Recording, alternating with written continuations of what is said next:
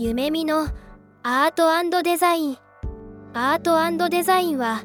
これからのアートやデザインとその周辺領域にまつわる夢見メンバーの壁打ちの様子を外部にダダ漏れさせた生々しい会話が聞けるポッドキャストチャンネルとなっております。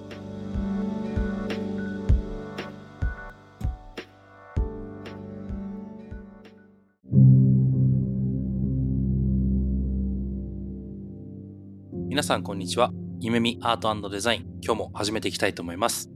本日もゲストをお呼びした回となっています。本日は宇都宮大学修士課程に在籍しながら、同時に東京大学の学生研究実習生もされている飯泉和馬さんにお越しいただいてます。泉さん、デザインエンジニアとして夢見のアートオフィスの活動にもですね、一緒に参加してもらっている学生ながらスーパーな活躍をしていただいている方になってます。泉さん、今日よろしくお願いします。よろしくお願いします。お願いします。そうですね。夢見の中でアートオフィスのチームにも手伝ってもらっている泉くんなんですけども、今日ゲストでお招きしてですね、Web3 とか NFT がもたらすこれからの世界というところをこの3人で話していければいいなというふうに思っています。ようやくあれですね、ちょっとミーハーな Web3 とか NFT の話ではなくて、実際にこうゴリゴリそういった技術に触れながら実装をやってるような方と一緒にお話できるっていうので、少し楽しみにしてますね。よろしくお願いします。ありがとうございます。じゃあ、まずですね、一つ目、リスナー向けにですね、飯泉さんの自己紹介というところを伺っていきたいんですけども、Web3 ってすごく新しい領域かなと思うんですが、飯泉さんがなんで Web3 の開発とか、そういった世界に飛び込んでみようかなって思ったようなきっかけなんかも聞けるといいなと思うんですが、いかがでしょうか？ありがとうございます。改めて自己紹介させていただこうと思うんですけど、宇都宮大学では修士課程で、えっと、東京大学では研究実習生として学生をやりながらデザインエンジニアっていう風な肩書きで、夢見の中ではそういう風な Web3 の授業だったりをお手伝いさせていただいている飯泉和馬って言います。そうですね。最初、なんで Web3 の開発に飛び込んだかっていう風なところでは、もともと Web2 のエンジニアとして開発をしていたんですけど、そこでちょうど去年の今頃ぐらいに、この NFT っていう風なのを知って、って最初 NFT ってすごい高額で画像が売れるっていう話ぐらいしか流れてこなかったと 思うんですけどでもなんか自分はそういう風な高いものっていうものにはそれ相応の仕組みだったり技術だったりもう価値がついてるんじゃないかなっていう風に思ってる人なので最初にそれがどういう風に出来上がってるのかっていう風なのが気になって調べ始めたのが最初だったかなっていう風に思っています。NFT とか Web3 を作ってる部分の一つとして最初に知ったのはプログラムの言語だったんですけど、そのプログラミング言語を学んでいろいろ調べていった時に一番 NFT の中で感動したのはオープンデータベースっていう風な考え方だなと思っていて、オープンデータベースって何かっていう話なんですけど、一般的にはゲームとかを考えるときにゲームの中からキャラクターとかアイテムっていう風なのを引っ張り出して自分のゲームに持ち込めないんですよね。当たり前だと思うんですけど、例えばパズドラとかに関して、パズドラで自分が持ってるキャラクターっていう風なのを別のゲームに持っていくことっていうのは普通できなくて、キャラクターがいて、そこに対してルールが強い力で縛ってるんですけど、NFT とか Web3 っていうのは、それが逆転していて、キャラクターだったりアイテムの方が強くて、それを自由にユーザーが線引きをしてあげて、好きな場所で好きなように使うことができるっていう風な仕組みがあって、それを使っていろいろできるんじゃないかなっていう風なのを Web3 の開発に飛び込んだっていうのが一番最初だったかなって思います。このアニメをご存知か知らないですけど、ソードアートオンラインとかでいろんなゲームにキャラクターコンバートできるみたいな、なんかそういった考え方ってことですよね。そうです、そうです。本当その通りだと思います。その点、すごく面白いですよね。今までやっぱり本村くんと翼さんと以前 Web3 の話をした時に今までその Web2 でのいわゆる商社っていうのがプラットフォーマーだったっていうところがあってそれってもともと枠があってその中で僕らがどう動くか何を生成するかっていうのがそれが増えてくることによって価値になってくるっていうような考え方っていうかルールだったんですけど今の泉くんの話だと、まず、ある意味で言うとコンテンツが先にあって、それはキャラクターだったり、アイテムだったり、ものがあって、データがあって、それが集合的に集まってくることで、新たな枠ができたり、もしくは、いわゆる総合運用性的に、他のゲーム、他のストーリーにそのアイテムとかコンテンツが移行できるっていう、その自由さっていうのは結構 Web3 の特徴なのかなって思うんですけど、その辺ってどういうふうに衝撃でしたっていう？そうですね。やっぱ NFT の一番最初ってクリプトパンクスだと思うんですけど、クリプトパンクス自体は自分たちのサイトで NFT だけを作ってたんですよね。でも NFT だけを作ってたクリプトパンクスからしたら、今ってその NFT を売買する場所ってオープンシーとかっていうのが有名だと思うんですけど、あれに持ってかれて売買されるとは全く思っていなかった。なので、そのコンテンツを生み出したユーザーが意図してない、想像もしてなかったようなサービスっていう風なものを、なんか外側から作ることができるっていうのがすごい面白さであり、発見だなっていう風に思いました。その辺の考え方って本村くん的にはこう思うところとかあります？うーん、そうですね。コンテンツってもう少し日本語で言うと情報だったりするわけじゃないですか。情報ってもともとメディアと紐づいてたというか、例えば聖書だったら聖書の本の中に情報を埋め込まれてて、それを一緒に持ち歩かないと情報として移動できないっていう特性があったと思うんですけど、まあそれが印刷技術が発達して中身とそれを内包するメディアっていうのが分けられるようになった。ウェブとかの時代になってさらにそれ発展したと思うんですけど、一方でコンテンツがメディアから離れたことによって所有権っていうのがすごく曖昧になってしまったというか、コンテンツが全部情報が共有物になってしまったっていう中で、この Web3 さっきのオープンデータベースでしたっけ？っていう話になってくると、またある意味で僕たちが生み出すコンテンツとか情報っていうのが所有権を明確にできる状態になってくるっていうなんか面白い巻き戻りだなっていうふうに少し思いましたね。その中で、さっきの NFT の成り立ちの話でいくと、所有権を持ってるコンテンツを持ってた人たちとはまた違う人が、そこに新しい価値づけをする場所というか、価値売買を、交換をできる場所っていうのを作り出し続けられるインタラクションというか相互作用ってコンテンツがあって、じゃあコンテンツの使い方を考える人たちがいてみたいな。そのインタラクションって結構面白いというか、なかなかこれまでだと発想として出てこなかった場作りもするしコンテンツ作りもするしみたいなその行ったり来たりはなんか新しい流れになるんだろうなっていうふうにちょっと聞きながら今冒頭思ってました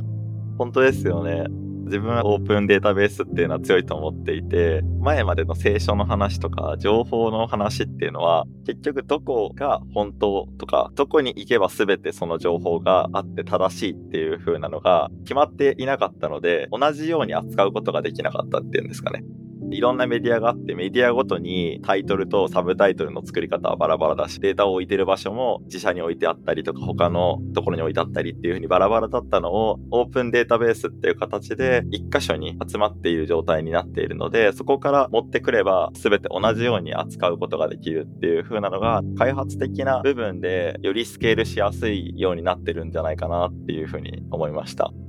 だからなんか、こう NFT っていうのが、もちろん、その先ほど本村くんが言ってた聖書の話があって、メディアとコンテンツっていうのが離れていくっていうところがあって、個人的なイメージとしては、まあ NFT っていうのが、このコンテンツでありメディアであるみたいな、そういった要素の新しさっていうのを結構感じてたりするんですけど、そんな感じじゃないのかなと思うんですけどね。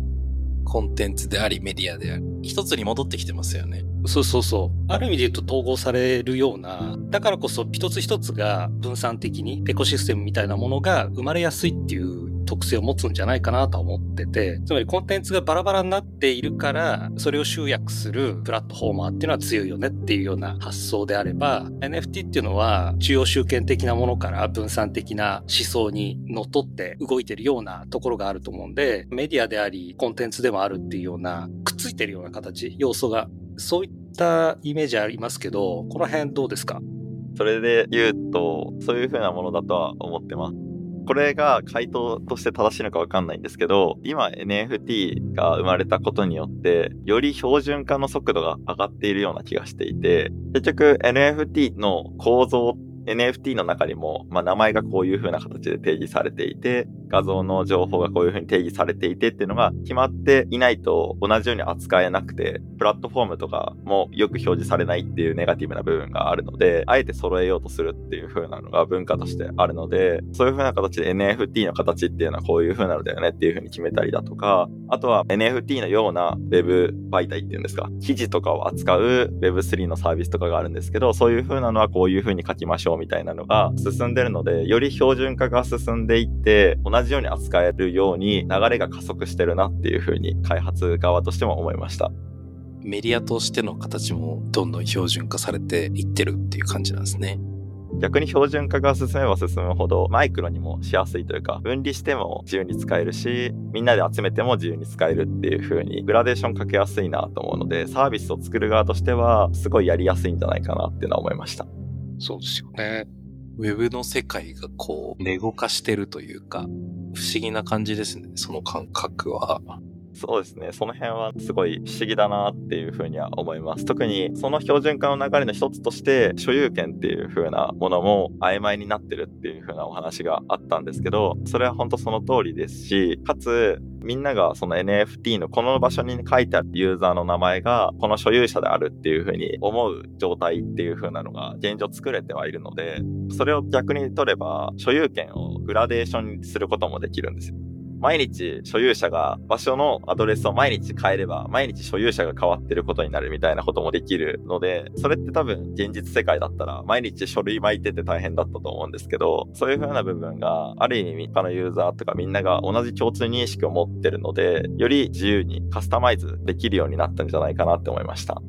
そうですよね。そのカスタマイズ性っていうのは結構特徴ですよね。Web3 とか、まあ、NFT を考えるときにカスタムができる今までは逆に言うとカスタムできないよねっていうのが、やっぱり例えば Twitter、Facebook とか Google とか、そういったサービスって僕らがカスタムできるとこなんてたかが知れているっていうところもあるんで、だからそういったところに新しい価値っていうのが生まれ始めている。テクノロジーベースにしたそういった価値っていうのが新たにできているんじゃないかなとは思うんですけど、飯泉くんがね、セレックっていうメディアの記事の中で Web3 とは何かっていう問いに対して NFT を起点とした新しい価値経済なんだっていうふうに言ってるとこがあると思うんですけど、この新しい価値経済ってどういうものだと思いますっていう、まあ、ざっくり聞くと、はい。そうですね。なんか実際に Web3 っていう風なのを結構やってみて思ったんですけど、その中で今までは仮想通貨とかもすごい近くて、仮想通貨もベースにしている部分も大きいなっていう風にずっと思っていたんですけど、この NFT っていう風なものが生まれたことによって、NFT っていうのは、そのデータっていうものを画像に縛ってるわけではなくて、動画でもいいですし、記事とかのデータでもいいですし、あと 3D データでもいいですしっていう風に、かなり自由が利くなと思っていて、その自由さっていうものは、より現実的な社会の方に紐付けしやすくて、現実的な自分たちが想像してデジタル世界でいろいろやっていることっていうのを、より Web3 の世界に持ち込みやすい入り口だなっていう風に思っているんですよね。なので、現状として昔は実際のものとかでいろいろ動かしてたと思うんですけど、それがインターネットの普及によって、ユーザーはデジタルな世界でインターネットでお買うものを買うようになって、そのインターネットで買うものっていうものは全て NFT っていう風なものを紐付けられる可能性を持っているなと思ったので、それが紐付けられるっていうことは、今後、その紐付けが進むにつれて、自分たちはインターネットで物を買っているように NFT だったりを買うっていう風な世界が訪れて、そこを起点に NFT が価値が回っていくんじゃないかなっていうふうに思いました。この辺聞いて、本村くんいかがでしょうか？今 Web3NFT ちょっとアップデート中ってことなんで。じゃあ、飯泉さんとしては、この NFT っていう、その、ある種の単位というか、一つの媒体が今後の僕らがデジタル空間の中で生活する基盤になるような存在だっていうふうに捉えて見てるってことですよね。そうです、そうです。基本的にはよく NFT の例えをデジタル世界の紙っていう言い方をするんですけど、少し昔、昔って言い方難しいんですけど、紙で物を渡したりとかってしてた時があるじゃないですか。契約書とかも紙だし、いろいろ書くことも全部紙でっていう風に紙で回ってたと思うんですよね。なんか個人的には。あの紙っていう風なののデジタル版が紙 NFT だと思うので、同じように NFT っていう風なものの上によって成り立っていくんじゃないかなって思ってます。つまり、今までデジタルの中でそういった紙を渡すような感覚、体験って実現できなかったですよね。コピーできたり、どっちが本物かわかんないよねとかっていうような所有権の話とかの根本的な問題があったけれど、これからは簡単に言うとその紙そのものを渡すような体験ができるっていうことなんで、ある意味で言うとデジタル上で贈与ができるってことなんですよね。だからデジタル上のお中元とかお歳暮をちゃんと渡せるみたいな。今まではなんかコピーとかなんか情報を渡すっていうのって、いわゆるリアルワールドにおけるお中元にはならないじゃないですか。例えば贈り物をしたとしても、今までの世界だと情報を渡してるとか、何かこう画像を例えば作って渡したとしても、やっぱお中元くらいの強度ってなかったじゃないですか。これからは NFT を使えばですね、きっと紙を渡すように何か贈り物とかをちゃんと渡すことができるっていう正式な形ででも、本当にそれ面白くて、最近 NFT っていう風なものを渡すときに、ただ渡すのは良くないんじゃないかっていう話が出て、梱包するっていうサービスが出たんですよ。素晴らしい。面白いっすね。NFT をこう、プレゼントボックスに入れるみたいなサービスが出て、それを送られてきたら、そのプレゼントボックスを開けるアニメーションが出て、あ、これは受け取れましたっていう風な流れを組むサービスが出てきて、本当に お中元っぽいなっていうのは思いました。超面白いっすね。ただ一方でね、僕とかまあ30代ですけど、やっぱそこの価値観にはまれるかはまれないかっていうのも結構重要なポイントだなと思うし、もしかするとやっぱそこのカルチャーを作っていくのは10代、20代の感覚なのかもしれないなっていうのも少し思ってたりするんですけど、飯泉くん周りで開発者の年齢層とか、おそらく若手が多いんじゃないかなっていう想像をしているんですけど、周りの開発者とかってどんな人が多いですか？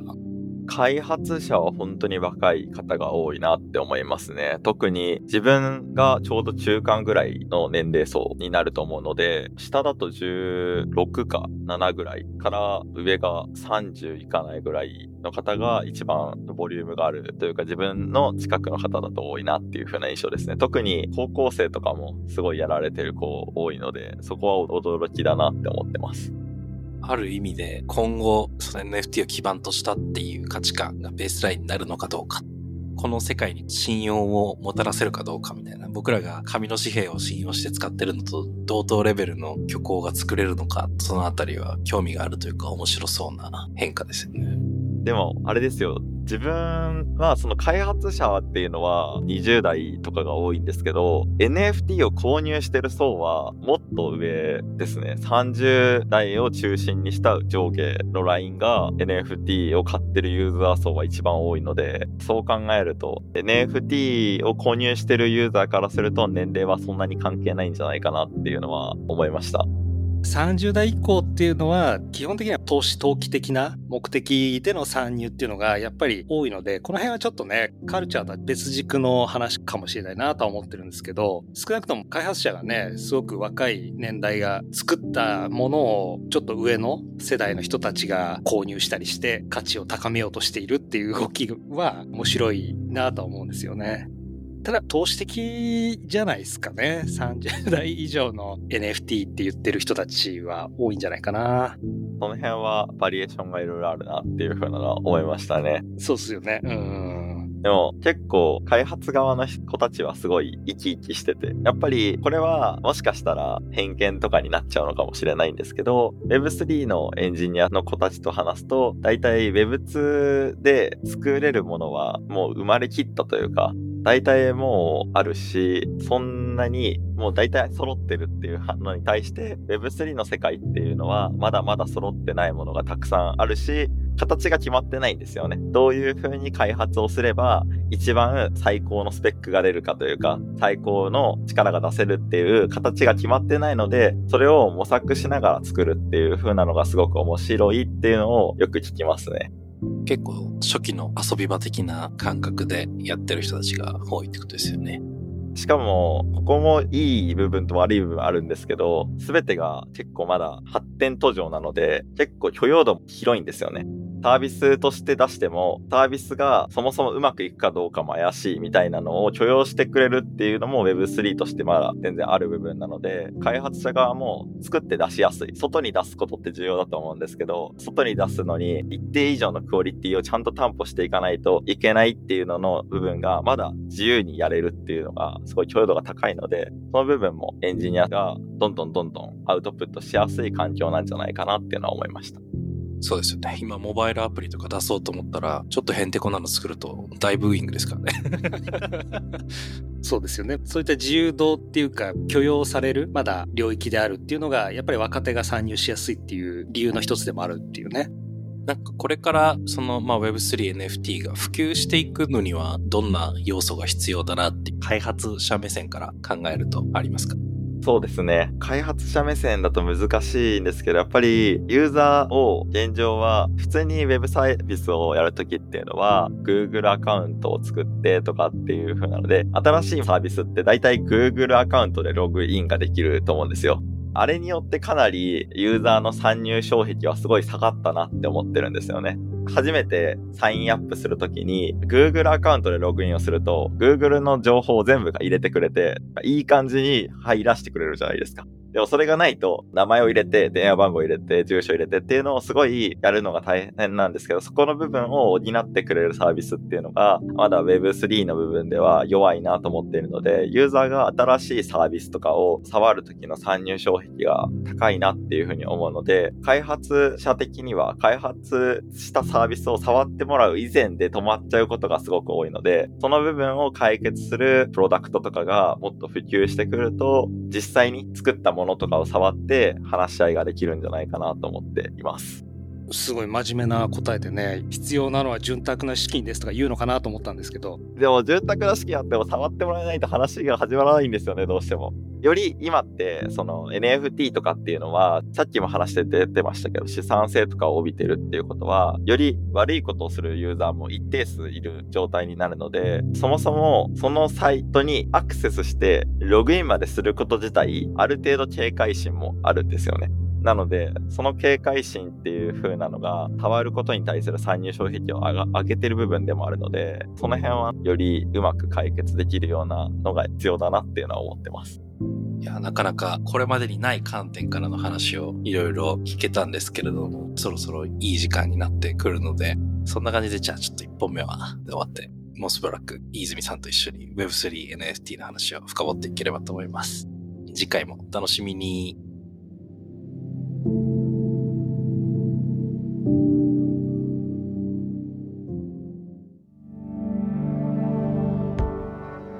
今回のエピソードはいかがでしたか？聞いていただいた皆さんに少しでも何か新しい発見があれば嬉しいなと思っています。もし、夢見アートデザインのポッドキャストを楽しんでいただけていましたら、ぜひフォローとレビューをお願いいたします。最後に簡単な案内をさせてください。夢見では新たなデザインチームのメンバーを通年採用で募集しています。詳しくは概要欄のリンクからご覧ください。また、デザインインターンも春と夏に開催しておりますので、学生の皆様はそちらもご覧いただければと思います。それではまた次回お会いできることを楽しみにしています。